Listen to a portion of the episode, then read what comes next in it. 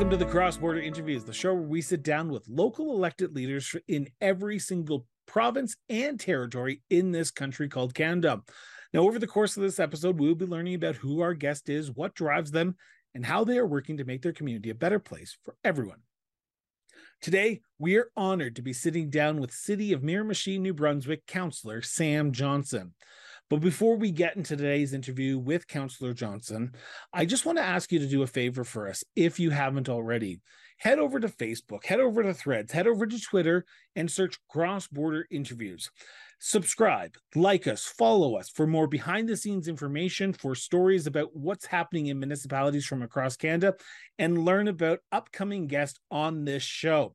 It helps us get the word out, but it also helps you stay informed of what's happening on the Cross Border Interviews show and also Municipal Affairs with Chris Brown. Now, on to our interview with Councillor Sam Johnston. Councillor Sam, thank you so much for doing this. Greatly appreciated. I want to start with a general question, but it's the question that is the crux of what this whole interview is about. And that is where did your sense of duty to serve your community come from, Councillor? Well, Chris, thanks for having me today. And uh, a great big how's she going from the mighty Miramichi here in northern New Brunswick. We are indeed the gateway to the north and the northern part of the province. And it's great to speak with you today, Chris.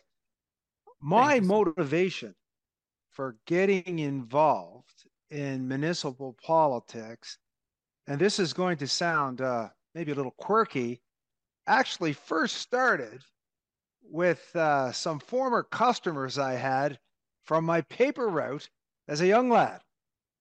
And I uh, moved away. yeah, I moved away uh, to Moncton uh, for a while with my work uh, with the federal government.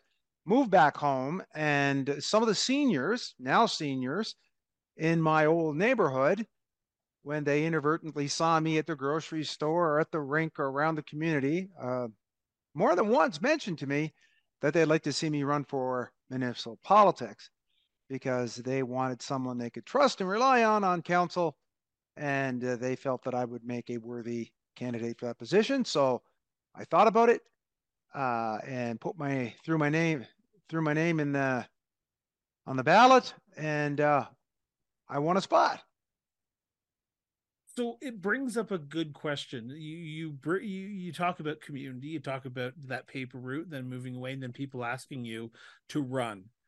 Had you considered it beforehand, though? Had you considered that one day, maybe in the near future, I might want to be a counselor, a mayor, an MP, an MPP, or what? What?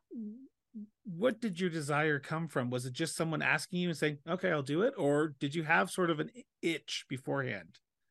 That's an interesting question, Chris, because indeed, uh, while living away, so to speak, from uh, the river, as we call it, Miramichi, I was approached uh, to run um, at uh, at another level, uh, political involvement. I considered it, weighed my options, but uh, felt that it was a little early in my career at that point to make the jump into provincial and or federal politics. However, once I got home, I did a little more investigating into the issue, and uh, I realized that I could run for municipal politics, maintain my career, and uh, contribute uh, to my uh, career, my day job, and at the same time make a viable contribution to my community right here at home in Miramichi. When was the first time you put your name forward in an election? The first time I put my name forward in an election was actually uh, during the municipal election. I didn't uh, put my name forward before. I was considered uh, for different positions. I started the process and didn't finish it. Uh, it was just too early for me, and uh, I liked what I was doing. I uh, I'm now at a point in my career where I'm towards the the tail end of it, so to speak and uh, I'm enjoying my tenure as a municipal politician and uh, feel that I am making a difference for the citizens of Miramichi. Do you mind me asking what year that was? Because I, I, I, traditionally try not to do a lot of research on my guests because I sure. want my guests to learn, teach my get audience and me at the same time because I find that's more of a natural progression. And I find that if mm. I hmm. know all this stuff about you, then I'm just going to ask you random questions. I like the natural progression. So, what year did you put your name forward? Uh, I was working as a, a, senior manager, and I was approached in 2020ish to uh, consider consider a career in politics. I I thought about it. It's very it was very intriguing to me. It was another way to contribute to my community, to my greater riding, if you will, to my province. And um, like I said, it just wasn't the right fit for me at the time. But the uh, the municipal option was there, and when that opportunity came uh, upon me, I, I took advantage of it. So I want to go back to the election then, and I want to talk about the issues because someone who's involved in their community kind of believes that they have an understanding of the issues that their community is facing. But when you door knock, when you actually go talk to people at their front door or actually meet with them at the grocery store, and you hear the sort of the, the issues that they're facing, it can sometimes be an eye-opening experience because what you believe and what the reality is can be sometimes different for you when you were talking to residents, when you were talking to people. Were they talking about issues that you thought people would be talking about or were there some sort of oh i didn't think this was an issue moments for you? I would have to say both. Um, and i'll start with the issue that i didn't think was such a salient point at the time that truly hit home to me after i got involved and that is the issue of housing affordable housing uh, and she at the time, specifically a place to live, because when I first considered running uh, for municipal politics, we had less than, uh, I would say, one, 2% vacancy rate on the river in terms of even getting an apartment. Real estate rates with COVID, with folks coming from uh, upper Canada, up in Ontario, and moving back out here, uh, they'd sell their house for a pile of money and buy a house here at a lot cheaper. There was real estate prices went up as a result of that. So housing became an issue to me that I, although I realized that, you know, folks always, you know, it's a human right to have a warm, safe place to live. I just didn't realize here in Miramichi it was such an issue, and it truly is. And we've made a lot of progress on it, by the way, since uh, I've joined council about two and a half years ago. One of the things that I fully expected to hear about and did uh, was two flashpoints in this area. One is the lack of infrastructure on the northern side of the river. So Miramichi is a unique city geographically in that we're an amalgamation of two former towns, the former town of Chatham, the former town of Newcastle, the villages of Loggieville, Nelson, uh, local service district Chatham Head, the village of Douglastown, Nordin, and part of Lower Newcastle Ferry Road. So a lot of a wide geographic area into one city with a population of only about 17 and a half thousand people. Now, on the southern side of the river, we have a, road that traditionally went along the edge of the river, uh, along with the uh, our traditional area of wood, wind, and sail, where uh, we were an area of timber and and pulp, and uh, the road was built along the river on both sides. But on the southern half of the river, there was a bypass built to access Chatham, so you had two options to get there. But on the northern half of the river, there's still just the one main thoroughfare, goes by the name of the King George Highway, aptly named after good King George. And it's actually provincially designated, even though for a good part of it is a residential, it's a residential street. It's not really a highway. And there's eight or nine stoplights from one end of the city to the other. Well, we don't have another option on the northern side of the river to get to the provincial capital, Fredericton. In fact, if you want to go from the Peninsula the Acadian Peninsula, or northern New Brunswick to get to the provincial capital, you have to go through the King George Highway and approximately eight sets of lights to get through the former town of Newcastle and the village of Douglastown to get to Fredericton, the provincial capital. It's ridiculous. It's 2023. It's not 1953. Miramichi needs an alternate route on the northern half of the river. And I sure did hear about that when I went door knocking, and I expected to hear about that. Um, you have just mentioned a name that is near and dear to my heart, and that is the uh, Newcastle. Uh, I'm originally from a town in Ontario called Newcastle.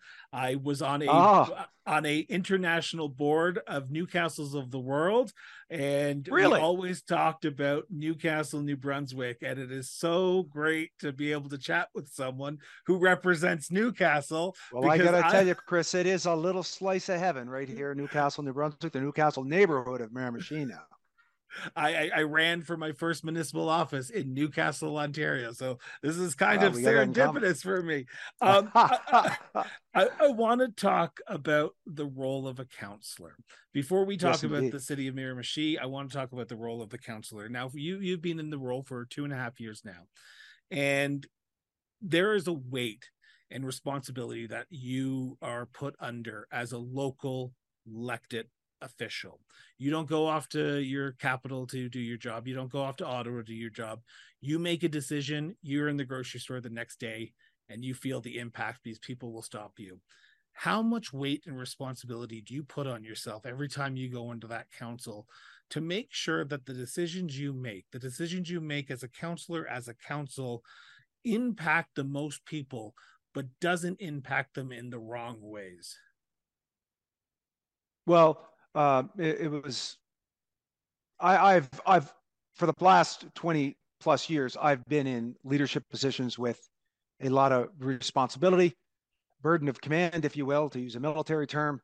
And when you're on a municipal council, as they say politically, you are definitely in the weeds. And when you make a decision, it directly impacts the lives of the folks, not only uh, you know in your city, but in your neighborhood, your family, uh, your friends.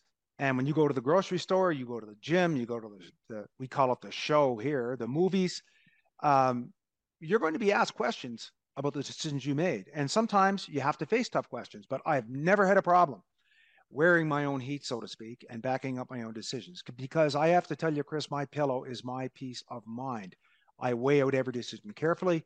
I try to make ethical decisions for in the best interest of the community and uh, the most people affected. And I go on that with each and every decision I make on council. I take it very seriously. Sometimes folks think uh, think being on council is simply a meeting once a week, every Tuesday night, but it's actually much more than that. I field calls on a regular basis. I'll go meet with people face to face. I go out into the community on a regular basis and check out situations in terms of infrastructure or complaints or different things to make sure that there's validity to them. And if I can support them, I will and advocate for those people. Um, now, mind you, I guide and, and approve policy. I, I'm not in the operations of public works and that sort of thing per se, but I can sure make the right people aware of the issues. Is it hard to balance that? Is it hard to balance what is good for the community with what people want from the, their council? Because your decisions are going to impact everyone. And sometimes, and you probably have realized this after two and a half years, you're not going to Mhm. please 100% of the people in your community, but you have to do the best job and make sure that people understand that you are doing the best job and give a respect to the people who are going to, as you said, quote, give the heat people who are going to be upset with you with the decision you make and you have to be able to sit there and listen to them vent even if it's for 10 minutes 20 minutes but Mhm. do it in a respectful manner do you not Absolutely, and that's a that's a that is a balancing act. It takes a lot of compassion. It takes a lot of patience, and one always has to remember when they step into public life, be it the municipal level, the provincial level, the federal level, you are indeed a public servant. You are a servant to the citizens of the area that you represent. And yes, at times it's challenging. There's no there's no question about that. But in my short experience on council, I have found no different than my other professional life that when people understand, when people understand various municipal issues, they may not get what they want, but they get what they need. And that's my definition of fairness getting what you need as opposed to necessarily what you want. And that is to be understood, that is to be heard, and that is to be respected. And that is my philosophy in terms of inter- interacting with citizens of the city of Miramichi in terms of being their city councilor.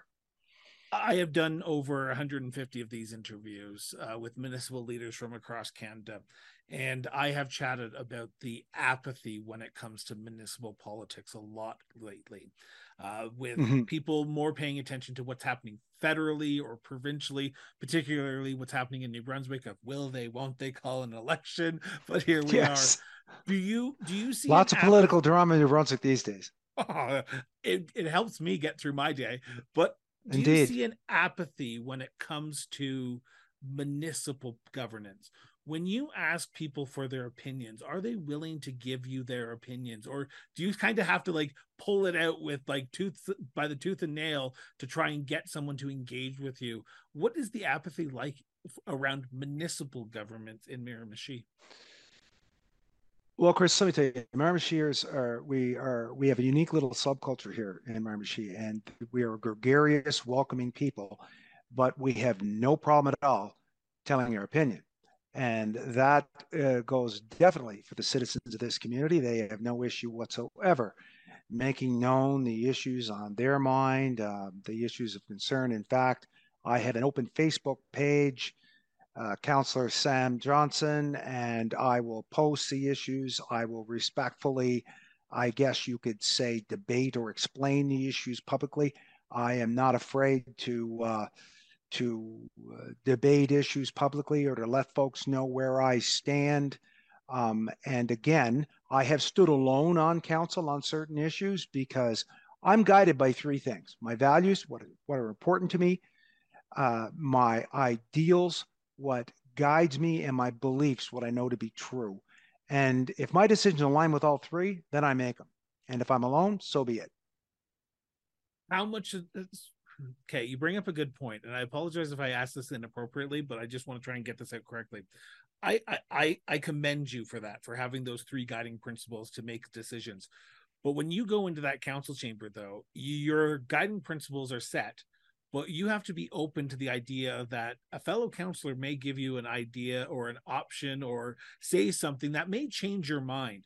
So, how important is it for you to be grounded in those principles, but open to potentially swaying your vote, whether it be someone from a delegation presenting in front of council or a counselor saying something and saying, Oh, I didn't think of it that way. I might be able to change my vote and maybe vote for or against something. 100%. And as I explained to you earlier, in my previous life, I have been an executive manager and a senior yeah. manager. I know what it's like to be the head of a team. I know what it's like to be a team member.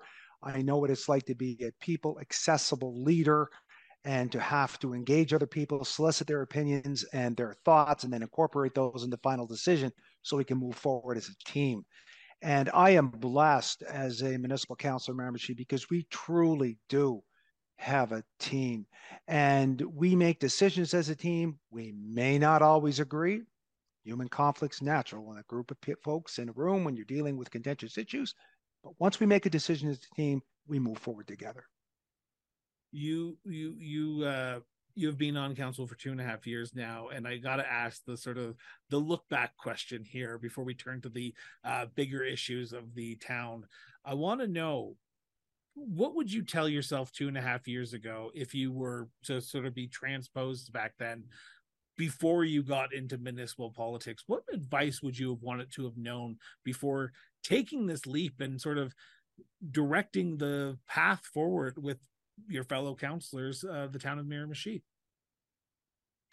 I would have to say that i underestimated the role.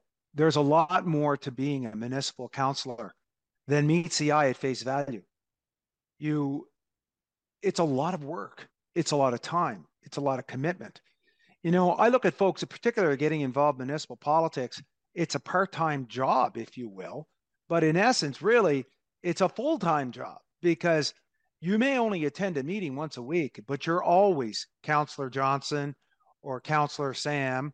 That's the title that I have now in my community. I was never that before, but I sure am now and there's a lot there's a lot to learn in terms of municipal process how that ties in to provincial process and provincial law the other thing that was rather daunting in addition to eye-opening is just how dependent municipalities are on their provincial government who are in turn dependent on the federal government.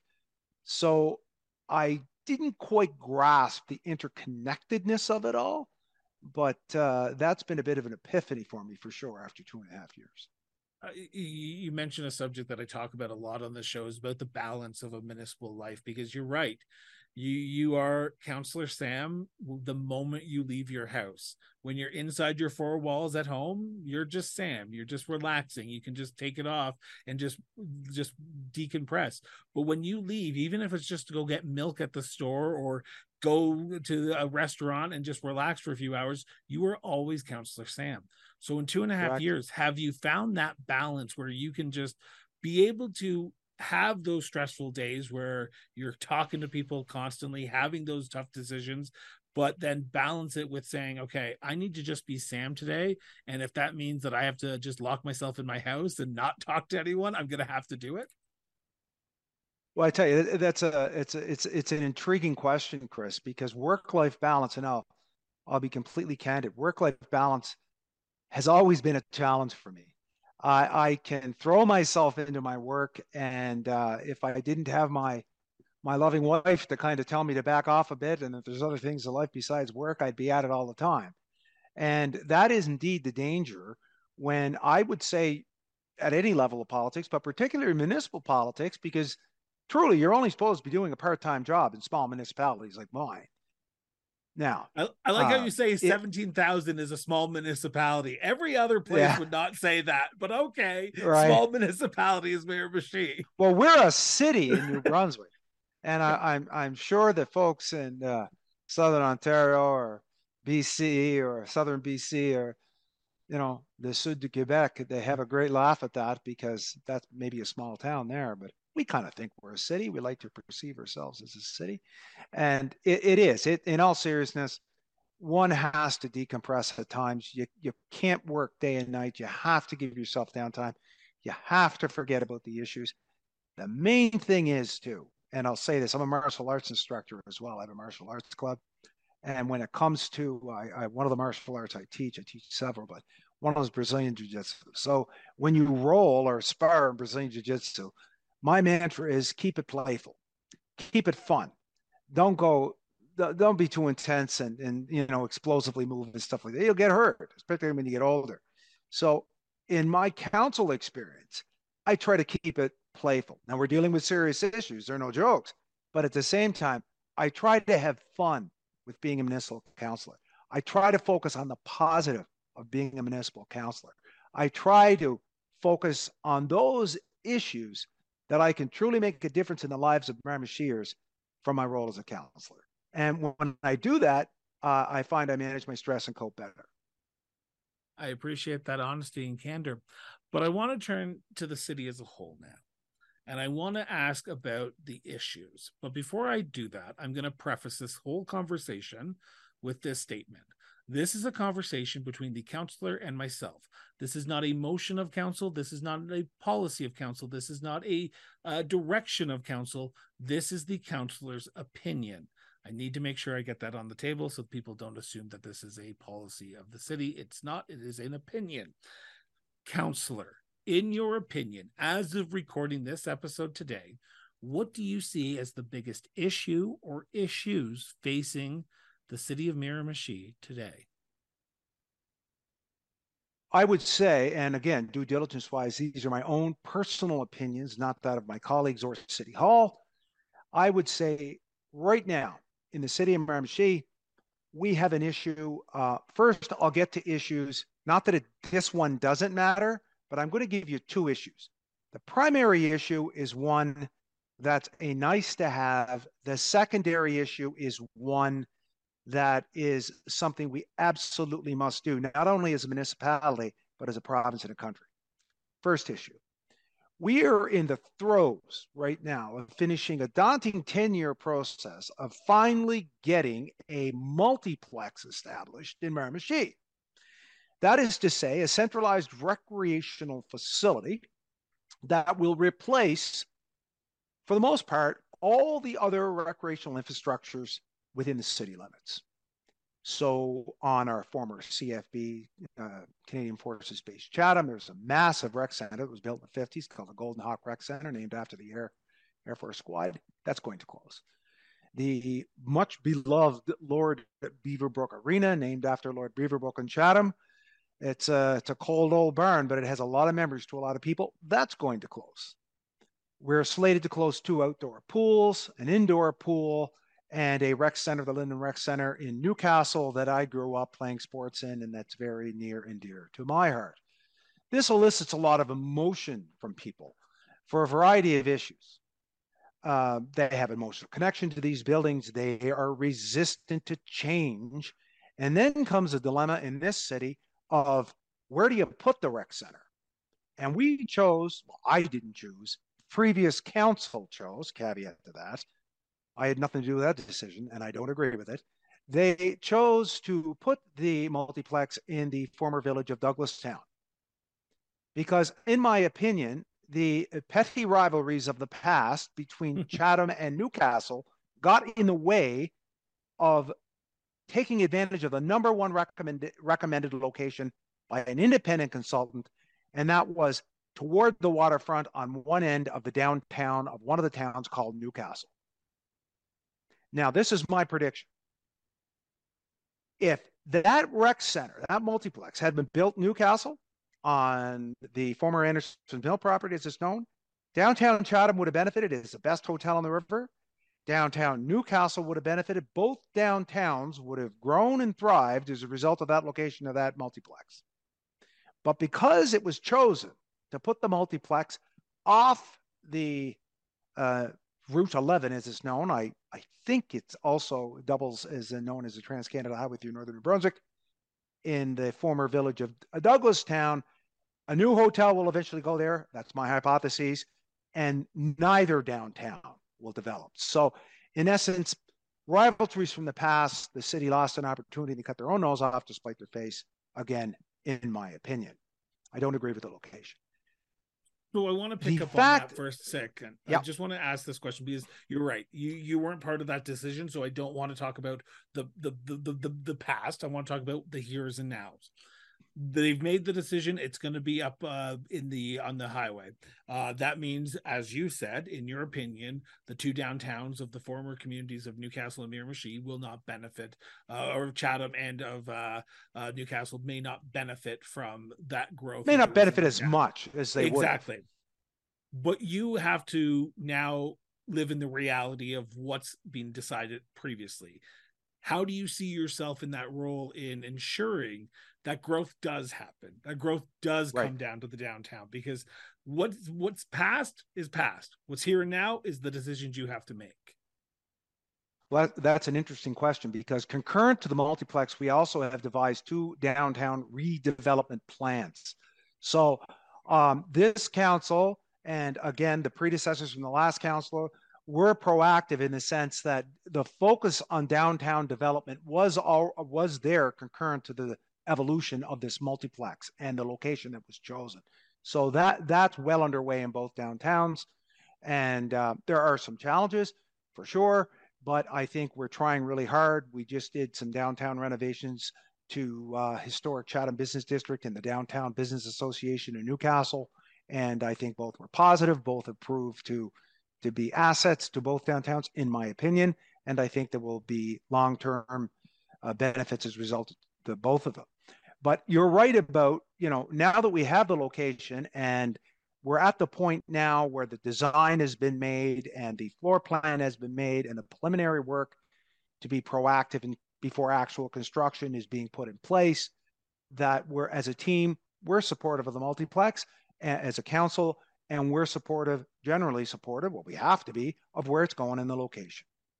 So those types of that's the the you know horses left that barn so, but now we have to make the best of what we have, and we're getting a new, modern, and I would say world class multiplex, a modern facility in Miramichi to replace old, antiquated money pits that need to be replaced. Now, I didn't necessarily, when I first got on council, first elected, I wasn't totally convinced of cost benefit analysis, economies of scale long term, as to whether or not the new multiplex would be a fiscally prudent venture. I now have no doubt. I have I've seen the numbers.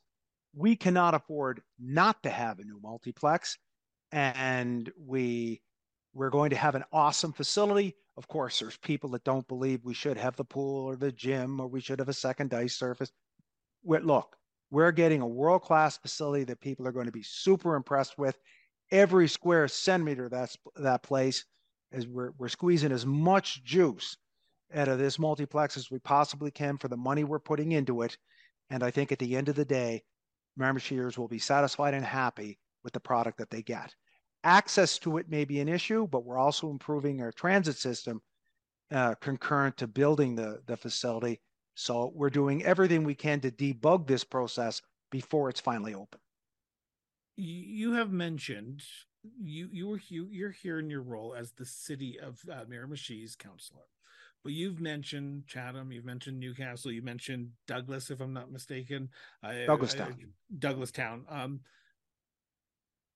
you have to look at every issue as a Miramichi issue. But there is probably still residents in your community who think of I'm still a Newcastle resident, I'm still a Chatham resident. They, Do you think? no, exactly. Yeah, so absolutely.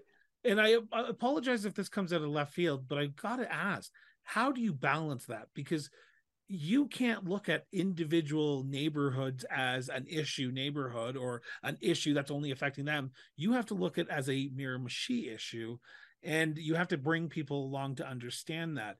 Is it hard to balance the needs of the entire community with the individual needs of each community that makes up the great city of Miramichi?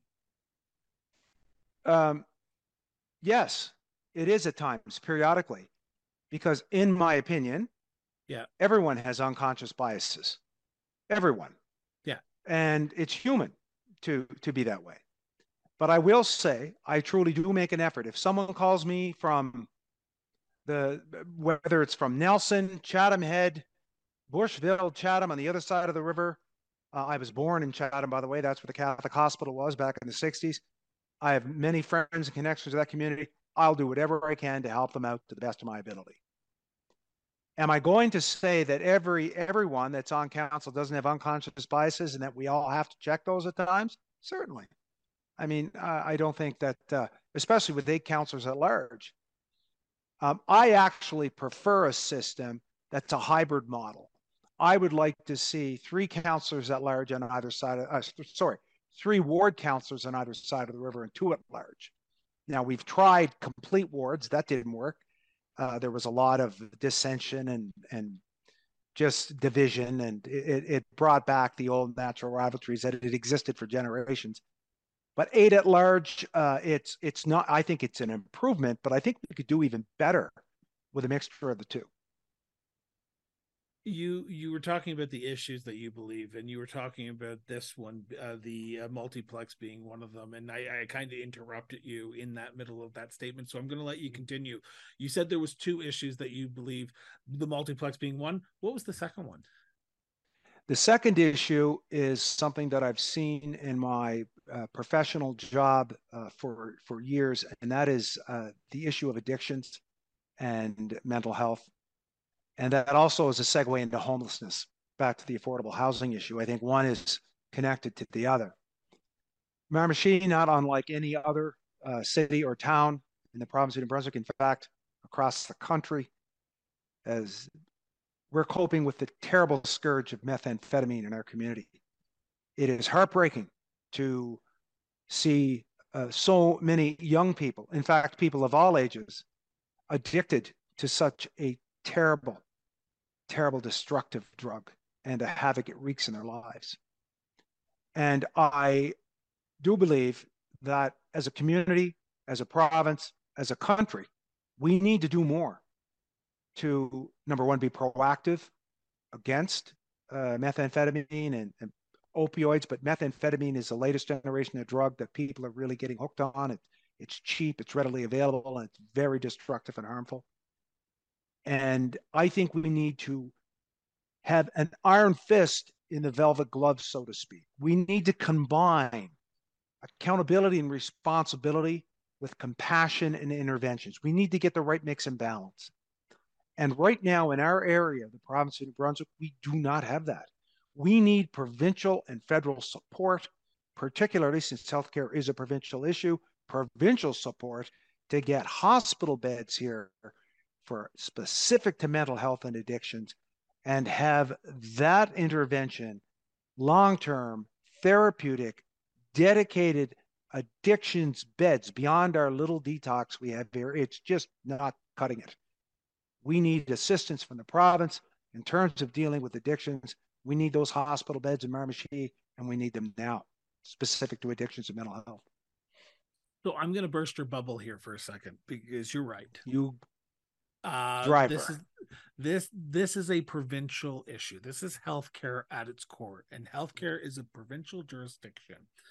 Mm-hmm. But and this is the big but municipalities are the front lines. They're the ones who are dealing with this. And the provincial governments in you in your two years you have seen it probably can take forever to come to the table. They look at large communities and then they go through and say how can we help? And they have their own set of priorities that they want to address first. And sometimes communities and sometimes issues get fallen through because it's not a priority for them. What does the city of miramichi have to do in the short term right here, right now, to address these issues, to make it an issue that the provincial government has to deal with. Because unless the province comes to the table, the municipality is going to be stuck holding the bag, and the issue is going to get worse and worse until it's a pandemic or an epidemic. I like your expression stuck holding the bag because that's exactly the way that we feel. And in my opinion, again, that's exactly what happened. Mm-hmm. So I'll give you the example. I, I, hate to quote the movies, but winter's coming, and it's going to be cold and uh, very, very uh, harsh outside in, in the in the coming weeks.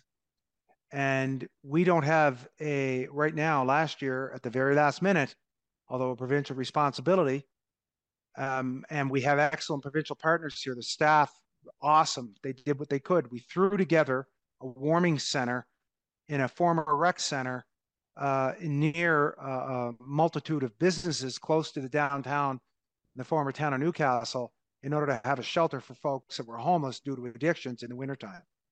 That's not going to fly this year because that building, as I mentioned with the multiplex, is being decommissioned. So we have to come up with an alternate location, and we do have a plan in place working with our provincial partners in the individual departments in the area. The staff are great. The staff are doing their best. I believe we need more communication with the provincial government, more positive communication with provincial government, and in turn, more support. Because right now in New Brunswick, we are facing what I believe is, and I'll say it, a wee bit of a crisis in terms of our municipalities. You see, we went through municipal reform, a massive municipal overhaul in our province in the very recent past, concurrent to massive overhauls with our regional service commissions, the delegation of duties and divisions of responsibilities. And it has caused a lot of fear, a lot of dissension, and a lot of confusion, particularly when it comes to budgetary issues. Can these new former local service districts that are now incorporated into these entities afford to pay their taxes and they're looking at the the already established towns and cities as a, as almost as the enemy almost and oh they're they're going to take us over and we're going to have to pay for you know there was a big misinformation put out by certain local politicians that the the multiplex was going to be have to be paid for by folks that weren't you know outside of the city which is complete malarkey but you have to fight back against that uh, misinformation you have to try to work your way through these steps and come up with conciliatory uh, solutions and work together in positive fashion. All that being said, I think the province made a mistake by bringing in municipal reform concurrent to the reform of the regional service commission at the same time. It was just too much. And uh, it's resulted in some issues here. So, about those issues, um, on a good day, their uh, municipal leaders uh, have to sort of deal with the jurisdictional rules that you are under. Municipalities have a role, provincial has a role, federal government has a role. But when you go through a transition like you've just described, the jurisdictional roles kind of get blurred and you don't know what's a provincial issue, what's a federal issue, what's a uh, or a provincial issue or a federal uh, municipal issue. But you do because you're elected and you read the MGA. Not everyone does that. When you deal with people, when you have people talk to you, are they getting confused on what is a provincial issue and what is a federal uh, a municipal issue? Oh, absolutely. They're getting confused as to where the boundaries to the city are now. So never mind the issues. They, are, they, they, some folks are still figuring out where they live. That having been stated, you know, uh, in fairness to the provincial government, it had to be done. Municipal reform had to be done. We had several hundred uh, municipalities, local service districts. It was all mixed up and it hadn't been changed in years and years and years. And they brought it down to less than 100, which I, I, in theory, I don't have a problem with. It's just that I I think it would appear that too much was attempted too soon.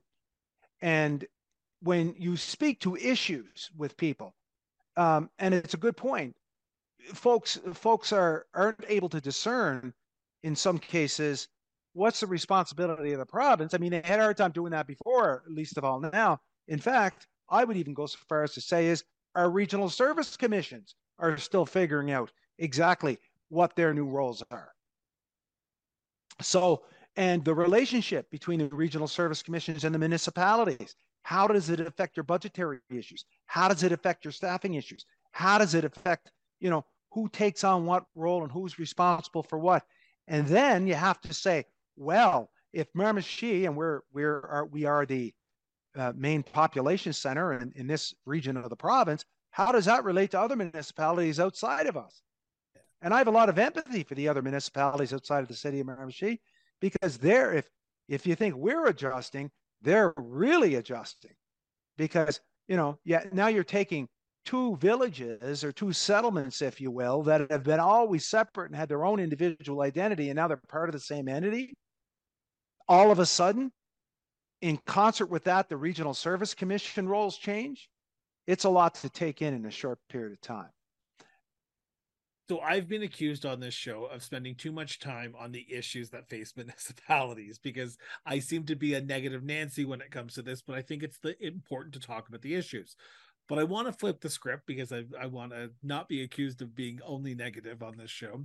I want to talk about the accomplishments. And you've already outlined one that multiplex. That multiplex is a big uh, deal for a community of any size, particularly in this type of economic era what do you see as the sort of the good stories of Miramichi, the the projects that you point to and you say, you know what, no matter what, this is what Miramichi is all about. These are the accomplishments that people need to know about. Mm. Well, to make a to make a silk purse out of a sow's ear, just to go back to your previous comment, the challenges with municipal reform and the, the revamping of the regional service commissions provincial policies that were a sense thrust on to the municipalities. The good news is we're coping with it. We're working through it and we're going to continue to make it work. And, you know, any change is difficult. And, you know, there are some positives, like more people now are represented within their community in terms of municipal representation and things like that. So it's not all bad, but at the same time, it's it's very new and it's a lot and it's causing it, well, it has caused, uh, let's say, uh, what they say locally, a bit of a racket in the sense that now we're faced with this situation and we have to work through it together and we're going to get there. We're, we're going to make it. So, to the positives. Well, Northern New Brunswick is in uh, really, I, I will say this it's, it's essentially fighting for its proverbial life, if you will, in the sense that if if you look at former municipal, if you look at municipalities, uh, some of them are former because they've changed with municipal reform, but some of the cities in northern New Brunswick, which would be small towns, maybe in Ontario or medium-sized towns, they've lost people, they've lost mills, they've lost the main center of their employment, economic development. ECDEV is suffering in northern New Brunswick. So we are in a battle, if you will, a competition, not only for jobs, not only for economic opportunity, but for people.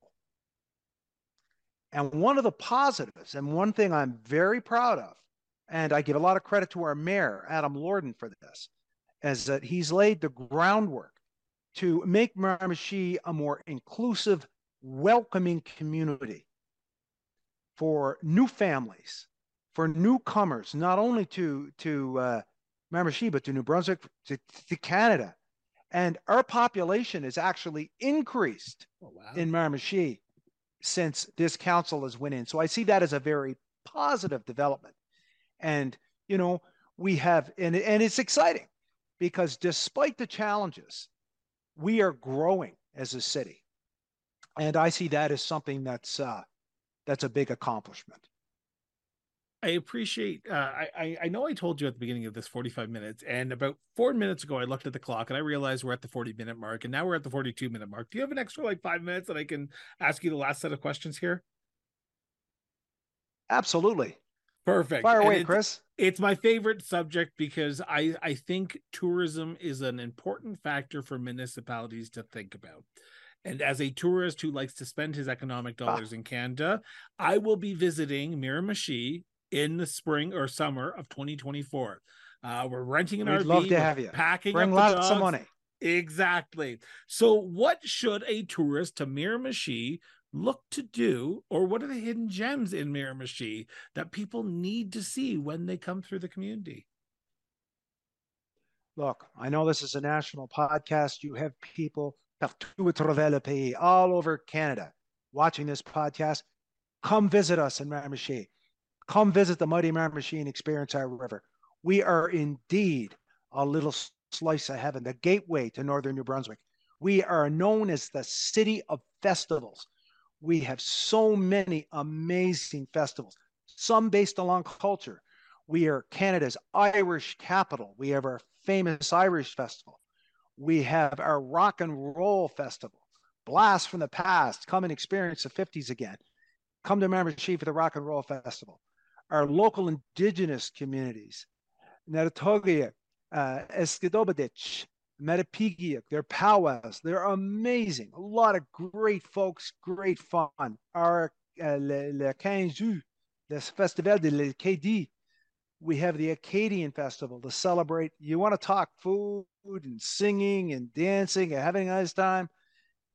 Come to the Acadian Festival. We have our folk song festival. It's a long ongoing tradition in Miramichi, a lot of times based on the lumber industry when when the men and women that worked in the lumber camps would sing songs, some of them a cappella, and uh, the the it's just a cultural icon, and it's so many great things to see and do. We have the longest zip line in Atlantic Canada. We have, uh, you know, Beaubears Island, Middle Island Historic Park. So many wonderful things to do in Miramichi. Never mind the nice, friendly people that'll welcome you with open arms. I'm trying to keep up with all your the great things you're talking about. I'm like, oh my god, I want to do all of these things. Oh, and if you fish, we have the premier bass tournament here in Miramichi. We have one in the spring. We have one in the fall, the Striper Cup, and uh, we have some big rigs come from all over the country some from stateside and everywhere to come and fish bass here. It's it's the, the river's full of boats. It's uh, very exciting. So I want to end on the million dollar question here, Councillor Sam, and that is, and I think it's an important question that all municipal leaders need to be able to answer, and I think they should be able to answer this. But in your opinion, what makes the city of Miramichi such a unique place to live, to work, and to raise a family? In my opinion, what makes the city of Miramichi such a unique place to live, to work, and to raise your family is the people. Miramichi has always been about the people. You know, as an area, we faced adversary right from our very humble beginnings. Right after New Brunswick started to be settled, we, we had a, a plethora of Irish immigrants, Acadian immigrants, and, and some Scottish folk too that came here early on, carved out a life for themselves here, and have faced constant challenges. The Great Fire in the 1800s, economic devastation with our timber industry, the closure of our base. We even had to cope with a serial murder here that made national headlines, international headlines. And Miramichi has always been resilient, always came out on top, and always looked out for each other and anyone that comes to our community. Come to Miramichi, meet the folks here.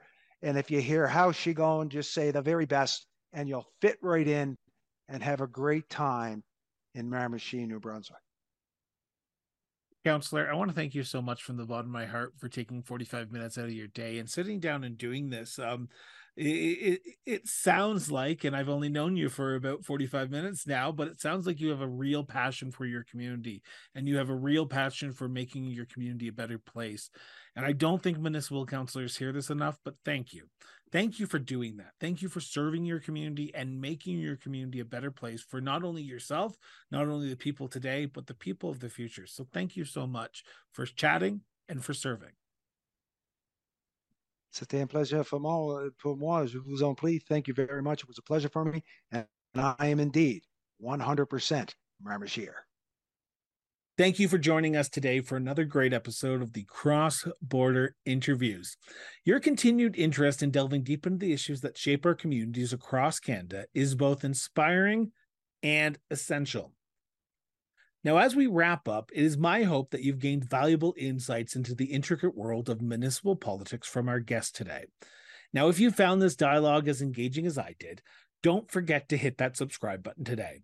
By subscribing, you're not just staying up to date on the latest conversations, but you're also playing a vital role in supporting our endeavor to bring you more meaningful content. Now, we couldn't embark on this journey without your support either. Creating content that sheds light on the issues affecting municipalities requires dedication and resources. Now, if you believe in our mission and want to help us to continue to grow, please consider visiting our support page, conveniently linked in the show notes, or by visiting crossborderinterviews.ca. Every contribution, big or small, goes a long way in ensuring that we can keep delivering you the kind of content you've come to expect from us. Now, once again, thank you for being part of this community. Your engagement is what fuels our passion for shedding light on the issues what truly matter to you and to our communities. Until next time, stay informed, stay engaged, and most importantly, just keep talking.